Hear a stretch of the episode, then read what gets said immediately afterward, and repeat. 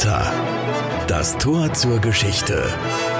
Ein Podcast des Trierischen Volksfreunds. Willkommen zurück bei Porta mit Miguel Castro und Alexander Wittlings. Eine junge Frau aus Trier heiratet vor rund 550 Jahren ein wohlhabendes Mitglied der Metzgerzunft. Und der erweist sich alles andere als gutmütig und friedlich. Ihr Name Adelheid von Besselich. Doch wer glaubt, Adelheid habe ein tristes Leben führen müssen, der irrt. Adelheid von Besselich entwickelt sich zu einer wichtigen Mäzenin im damaligen Trier. Sie ist Zeitzeugin eines deutschlandweit beachteten Ereignisses an der Mosel und sie verärgert mit einer Spende für einen Kirchturm einen Bischof. Und darüber unterhalten wir uns heute mit Josephine Wittenbecher, Autorin eines Romans über Adelheid von Besselich. Frau Wittenbecher, guten Tag. Guten Tag. Frau Wittenbecher, wer war Adelheid überhaupt? Adelheid von Besselich war eine Trierer Bürgerin im späten Mittelalter, etwa von 1440 bis etwa 1520. Geboren wurde sie als Tochter des Stadtschreibers Peter von Besselich und damit war sie von Geburt an als höhere Tochter anzusehen, als Patrizierin von gehobenem Stand. Sie war unbedingt eine gebildete Frau, auch in diesem Elternhaus bei diesem Vater. Und ich kann mir gut vorstellen, dass der Vater sie vieles gelehrt hat und sie einblicken ließ in die Rechtsfragen und dass sie in diesen Rechtshändeln, die er zu führen hatte, Bescheid wusste. Und dieses Wissen sollte ihr später wirklich zugutekommen. Und sie hat es auch genutzt. Ja. Welche Bestimmung hatte denn eine Frau im Mittelalter? Sie hatte ja weniger Freiheiten als heute. Aber rechtlos war sie ja nicht. Kann man sagen, dass es eine Bestimmung gab für Adelheid von Besselich als junge Frau und Tochter eines angesehenen Stadtschreibers? Ganz bestimmt war das vorgesehen, dass sie an einen angesehenen Mann verheiratet werden sollte.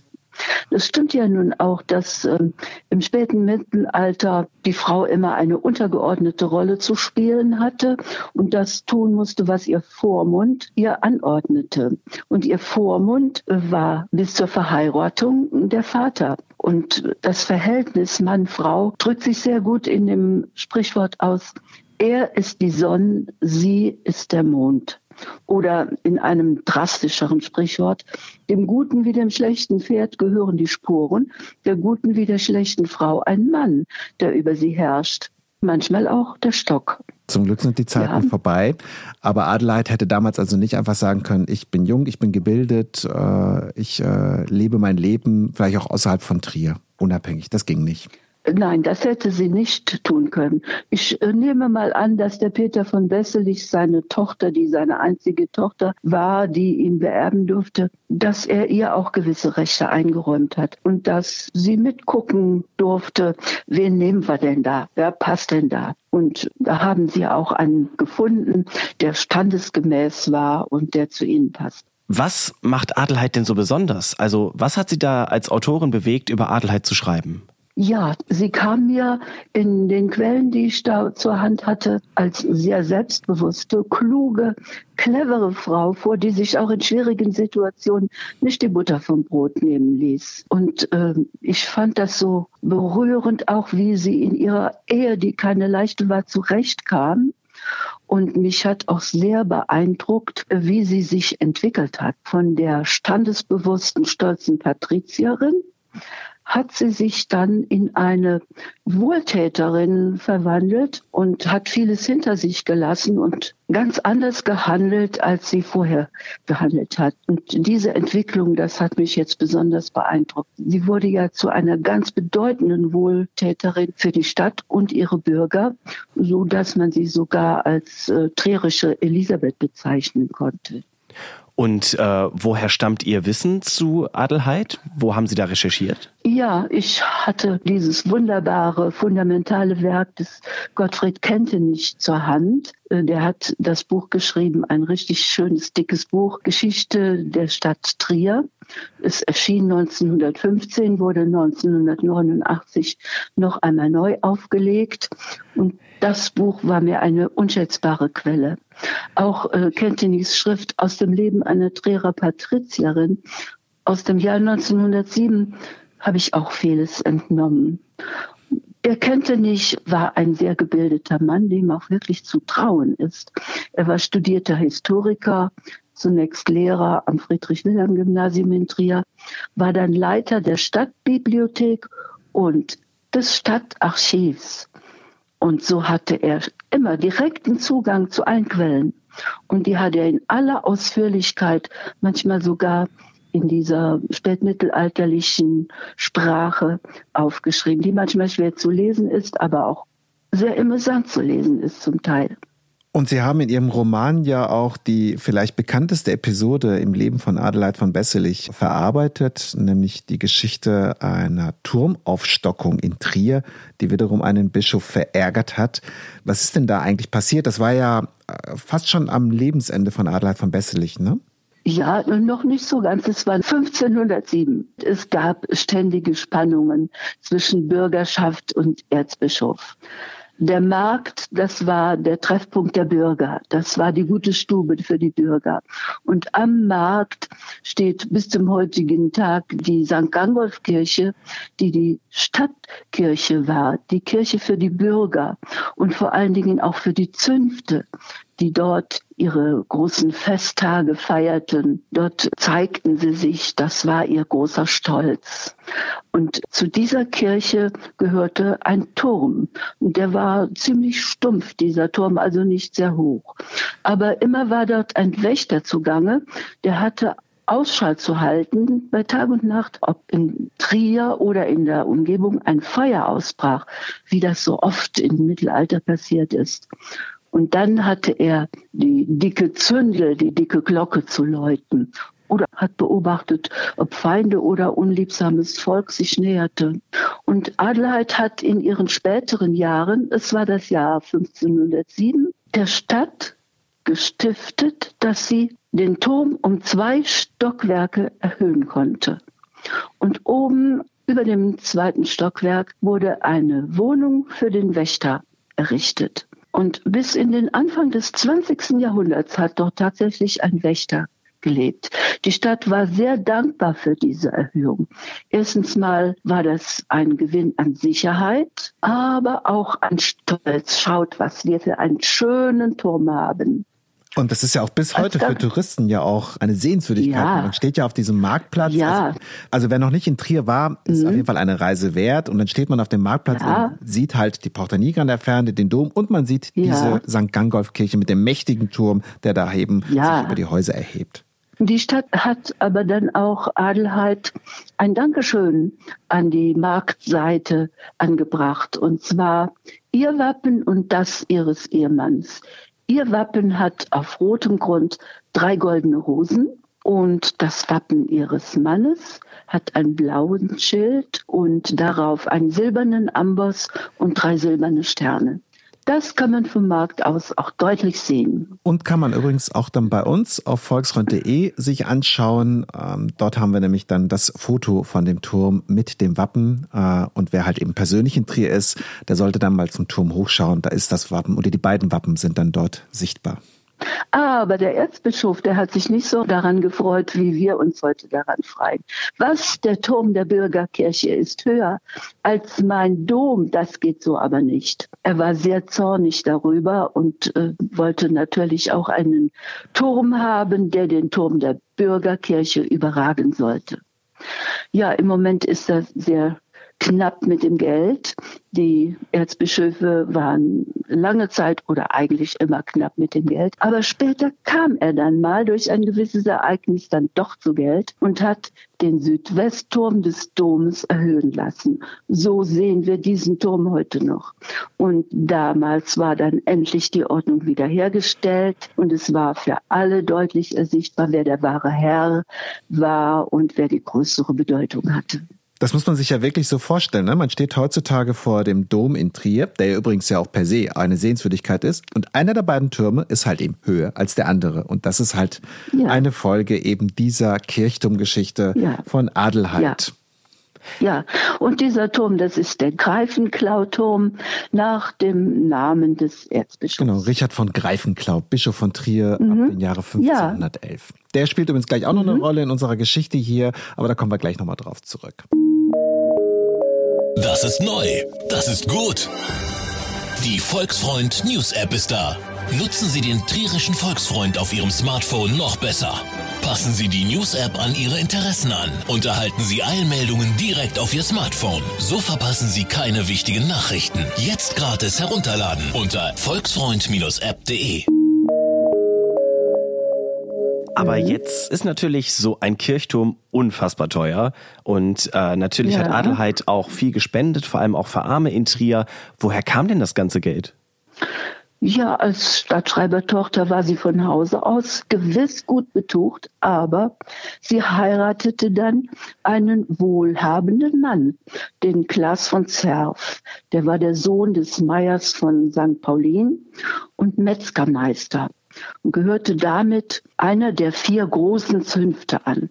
Und er war ein reicher Mann, kann man sagen. Er war zum Beispiel reich genug, sich vor seiner Verheiratung ein Haus in der damaligen Dietrichgasse zu kaufen, in das er dann mit der Adelheid eingezogen ist nach seiner Heirat. Aber der richtig große Reichtum dieses Paares, der ist ererbt. Und zwar hat eine Frau namens Adelheid May, sie war die Witwe eines Schöffen und bei weitem die reichste Frau von Trier, Adelheid und ihrem Eheherrn Klaas von Zerf ihr gesamtes Vermögen vererbt. Und das, wie das kam, sie sagte selbst, es kam aus persönlicher Sympathie. Nun muss man wissen, sie hatte vorher schon ein Testament gemacht und die Erben sollten, die wussten davon. Das waren Bruderschaften, Verwandte, Spitäler, Klöster, die sollten das alles erben. Und als dann nun herauskam, dass Adelheid und Klaas das Vermögen haben sollte, gab es natürlich Riesenstreiterei. Es kam zu Prozessen. Aber jetzt kommt die Adelheid wieder ins Spiel mit ihrer juristischen Bildung. Wusste sie wohl, wie man vorgeht. Es wurden Prozesse geführt und am Ende wurde das große Vermögen diesem Ehepaar zugesprochen. Sie verließen daraufhin ihr Haus in der Dietrichgasse und sie zogen in die Palastgasse, in das große Haus der Adelheid May, in die Wünnenburg. Und dort führten sie dann auch ein großzügiges Leben. Sie waren jetzt richtig arrivierte Patrizier. Sie waren jetzt die reichsten Leute von Trier. Und das gefiel ihnen sehr.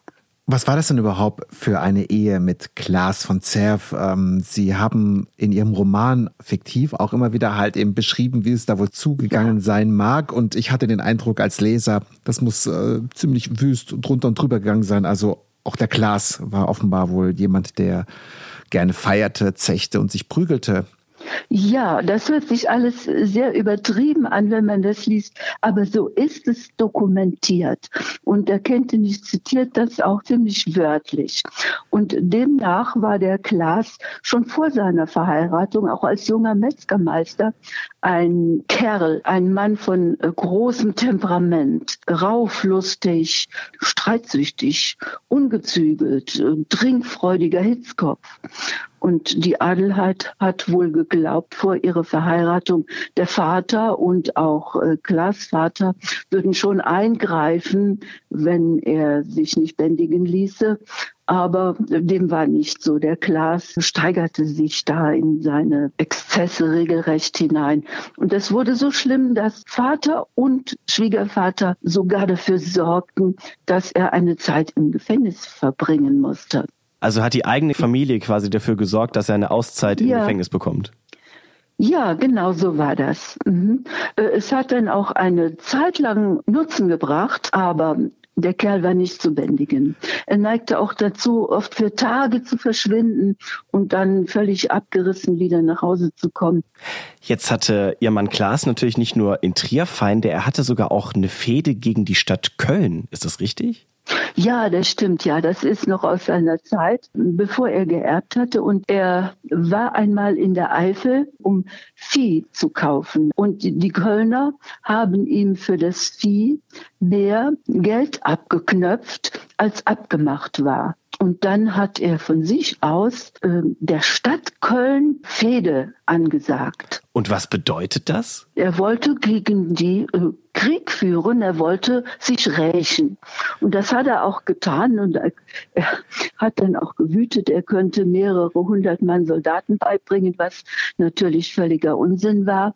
Aber eines Tages, als äh, Kölner in den Trierer Raum kam und äh, Wein kaufen wollte, hat er diese Kaufleute überfallen, wie ein Raubritter überfallen. Das hat er nun wirklich getan, ist dokumentiert.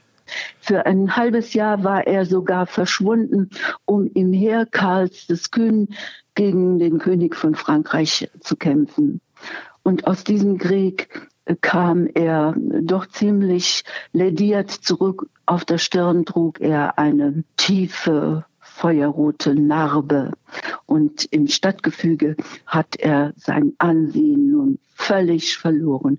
Er wurde nicht mehr ernst genommen. Und umso mehr strebte er aber nach Anerkennung. Ja, und er war ja reich und so hatte er die Möglichkeit, praktisch sein Ansehen zu kaufen. Und das tat er auch. Und zwar hat er dem Erzbischof, der ja immer Geld brauchte, große Summen Geldes geliehen. Und der Erzbischof erwies ihm die Gunst, ihn zum Schöffen zu berufen. Und Schöffe war er Mitglied des Gerichtes. Das war auch ein ganz hoher, ehrenwerter Posten. Und als Schöffe wurde er auch vom Erzbischof in den Rat der Stadt berufen. Und das war jetzt ein Posten, von dem er immer schon geträumt hatte. Aber da hat es ja dann auch irgendwann mal geknallt, um es mal so auszudrücken. Und dann ist der Klaas mit der Adelheid dann auch aus der Stadt weggezogen, ne? Was ist denn da passiert? Ja, ja, was da passiert ist. Er hat sich als Bürgermeister ebenso unbeliebt gemacht wie vorher. Er war ständig in Streitereien und in Händel verwickelt. Durch sein aufbrausendes Verhalten hat er im Rat Unruhe gestiftet, regelrechte Streitigkeiten und Zwistigkeiten. Und das ging so weit, dass der Rat so erzürnt war und ihn absetzte. Und der Rat lud ihn nicht mehr zu den Sitzungen ein. Und das fand er natürlich ganz empörend. Und man ließ ihn wissen, dass man ihn nicht mehr haben wollte. Der Klaas wollte das aber nicht zulassen und er rief die Rechtsprechung an. Und er hat sich an dieses Gremium des Erzbischofs gewandt, das Recht zu sprechen hatte und wollte sein Recht als Bürgermeister wiederhaben. Und es kam zu einer Gerichtsverhandlung. Aber die ging ganz anders aus, als der Klaas sich das vorgestellt hatte. Erstens mal wurde er als Bürgermeister offiziell abgesetzt und dann wurden ihm extrem hohe Geldstrafen auferlegt, die ihn wirklich ruiniert hatten, so groß sein Vermögen auch war. Der Erzbischof sollte Geld bekommen, der Rat der Stadt sollte Geld bekommen und einer aus diesem Rat, mit dem er besonders verfeindet war, auch der sollte Geld bekommen. Und ganz schlimm für den Klaas war, dass er Abbitte leisten sollte. Öffentliche Abbitte leisten vor dem Erzbischof und, was noch schlimmer war, vor dem Rat. Was damals natürlich auch eine riesige Enttäuschung war. Also für Klaas war das ganz schlimm. Er wurde also zunächst gefangen genommen und da hat er eingesehen, dass er doch ein bisschen was zulassen musste und hat sich einverstanden erklärt, vor dem Erzbischof Abbitte zu tun. Das tat er denn auch und das war für ihn ein traumatisches Erlebnis. Knien, um Verzeihung bitten, alle gucken zu. Und nein, nicht noch einmal. Also alles könnt ihr machen, aber ich knie nicht nochmal. Vor dem Rat schon grad auf gar keinen Fall. Und er raffte seine Papiere zusammen, alles Geld, was verfügbar war und er floh bei Nacht und Nebel über die Mosel nach Metz. Und die Adelheid hat ihn begleitet. Für Sie als Frau und als Autorin ähm, dieses Romans über Adelheid von Besselich, hat denn die Adelheid ihren Mann geliebt? Ja, Also ich habe mich gefragt, warum macht sie das? Warum fährt sie da mit ihm? Sie hat doch die schöne Wünnenburg und sie kann auf ihr Haus aufpassen, auf das Hausgesinde. Ich denke mal, erstens hat sie gedacht, was wird aus mir ähm, als verlassene Frau? Aber ich dachte auch, mindestens so sehr wollte sie bei ihm glauben. Ich bin überzeugt, dass sie ihn geliebt hat. Ich habe mich oft gefragt, warum hat sie den Kerl genommen? Ähm, obwohl sie wusste, was er für ein Temperament hatte. Ähm, aber dann dachte ich, hat sie ihn trotz seines Temperaments genommen oder vielleicht sogar wegen seines Temperaments. Das halte ich auch für möglich. Jedenfalls begleitete sie ihn ins Exil und blieb auch bei ihm bis zu seinem Tod. Klaas von Zerf stirbt 1493 in Metz, was übrigens damals eine freie Stadt war, die war keinem Bischof hörig. Und Adelheid von Besselich kann nach Trier zurückkehren, ähm, ist quasi ihr verziehen worden, man hat ihr erlaubt zurückzukommen und sie hat dann auch sehr lange Jahre ja auch in Trier dann gelebt. Was hat sie denn dann dann alles bewirkt mit ihrem Geld? Ja, ich habe mich oft gefragt, warum hat sie diese großen, großen Stiftungen gemacht? Ich habe da verschiedene Motive gesehen. Das erste war meiner Meinung nach ihre Sorge um das Seelenheil ihres Klaas der ja viel verbrochen und also auch viel zu sühnen hatte.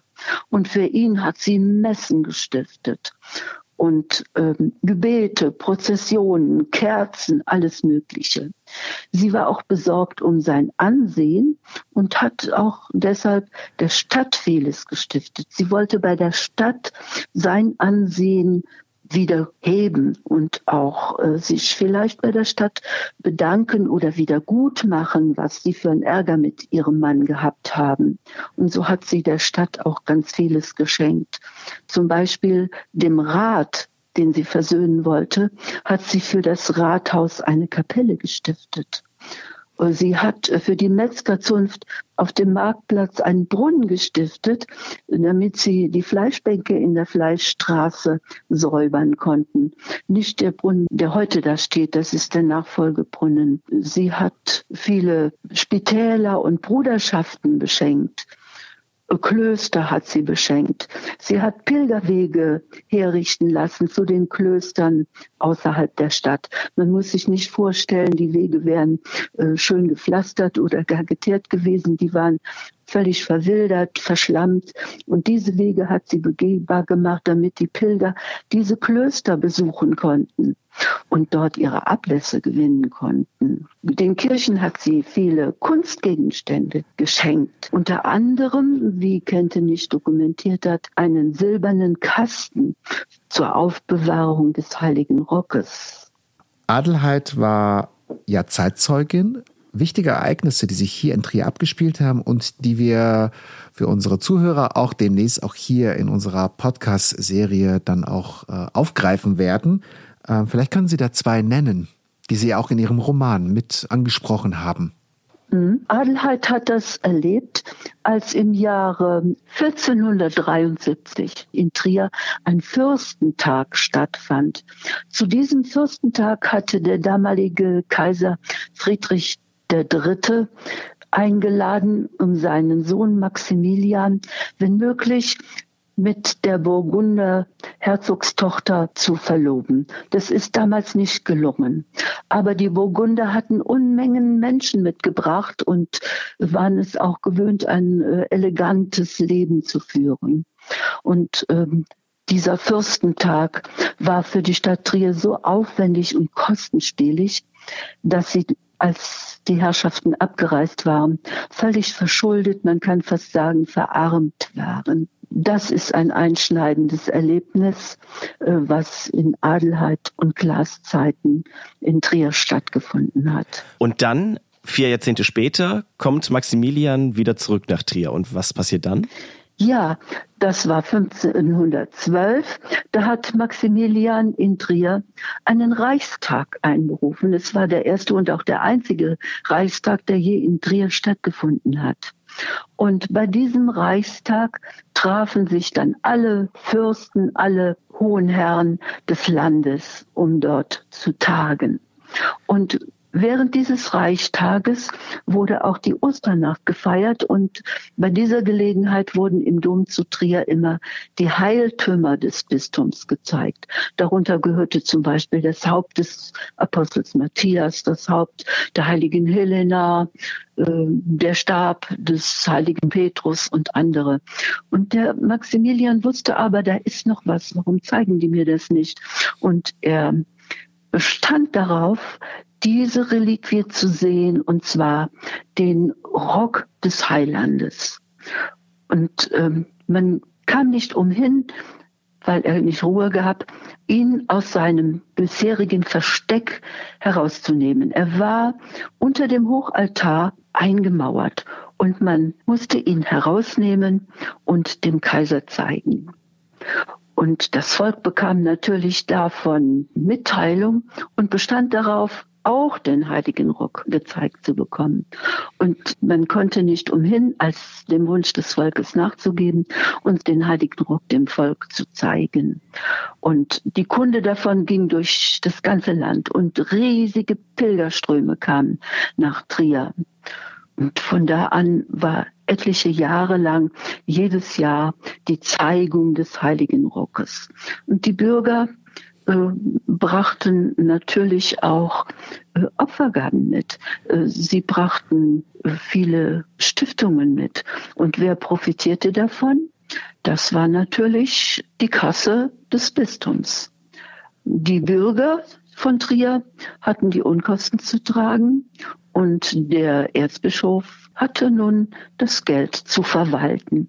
Und endlich hatte er genug, um seinen Turm höher zu bauen.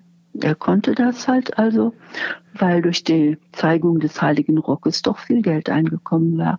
Und Adelheid hat ja auch für diesen Heiligen Rock eine Schatulle anfertigen lassen, die heute verloren ist. Ne? Ja, sie hat einen silbernen Kasten anfertigen lassen, wie ihn Kentenich auch beschreibt. In seiner Schrift über die Trierer Patrizierin hat er sogar eine alte Zeichnung einfügen können dass man also sich ein Bild davon machen konnte. Von dieser Reliquie ist nichts übrig geblieben. Es wird vermutet, dass sie in den Wirren der Franzosenzeit verloren gegangen ist wie so viele ihrer Stiftungen. Jetzt ist Adelheid nach rund 80 Jahren gestorben, ein enormes Alter für das Mittelalter. Aber ja. was erinnert denn heute in Trier noch an ihr Tun und Handeln? Ja, wir haben schon gehört, dass heute noch der Turm der Gangolfkirche zu bewundern ist. Am Moselufer in der Nähe des Martinsklosters steht ein steinerner Kalvarienberg. Das ist eine Kreuzigungsgruppe, also Christus am Kreuz, neben ihm an ihren Kreuzen die beiden Schächer, daneben Maria und der Apostel Johannes.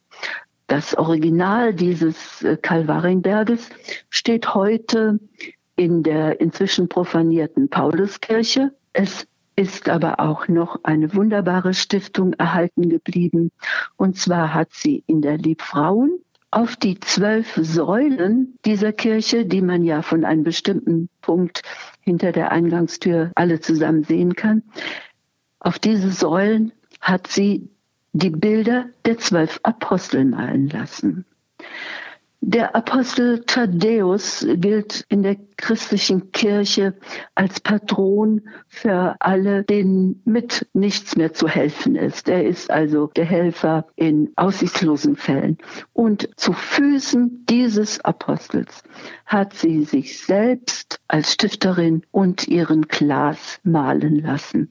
Sie selbst in der Tracht einer Witwe und den Glas kniend als frommen Büßer.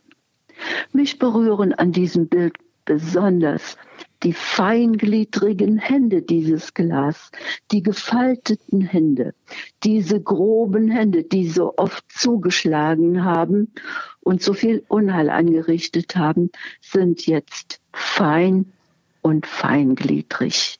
Und dieses Bild gefällt mir ganz besonders gut. Adelheid von Besselich, eine Frau, im späten Mittelalter im Trier vor 550 Jahren, erlebt viel, bewegt viel. Frau Wittenbecher, vielen Dank für das Gespräch. Gerne. Wer noch mehr dazu wissen will, wir haben weitere Informationen auf volksfreund.de slash porter und dort gibt es auch weitere Informationen zu äh, Frau Wittenbecher und ihren Werken, denn sie hat noch mehr geschrieben. Und wer auf der Suche ist nach dem Roman Adelheid von Besselich, Bürgerin von Trier von Josephine Wittenbecher, das Buch ist leider vergriffen, aber es dürfte mit Sicherheit noch in Büchereien zu finden sein. Frau Wittenbecher, vielen Dank für das Gespräch. Sehr gerne.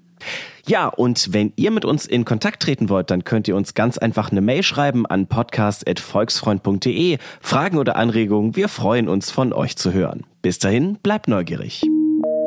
Trierischer Volksfreund. Entdecken Sie unser komplettes Podcast-Angebot unter www.volksfreund.de. Verpassen Sie keine neue Folge und abonnieren Sie uns überall, wo es Podcasts gibt.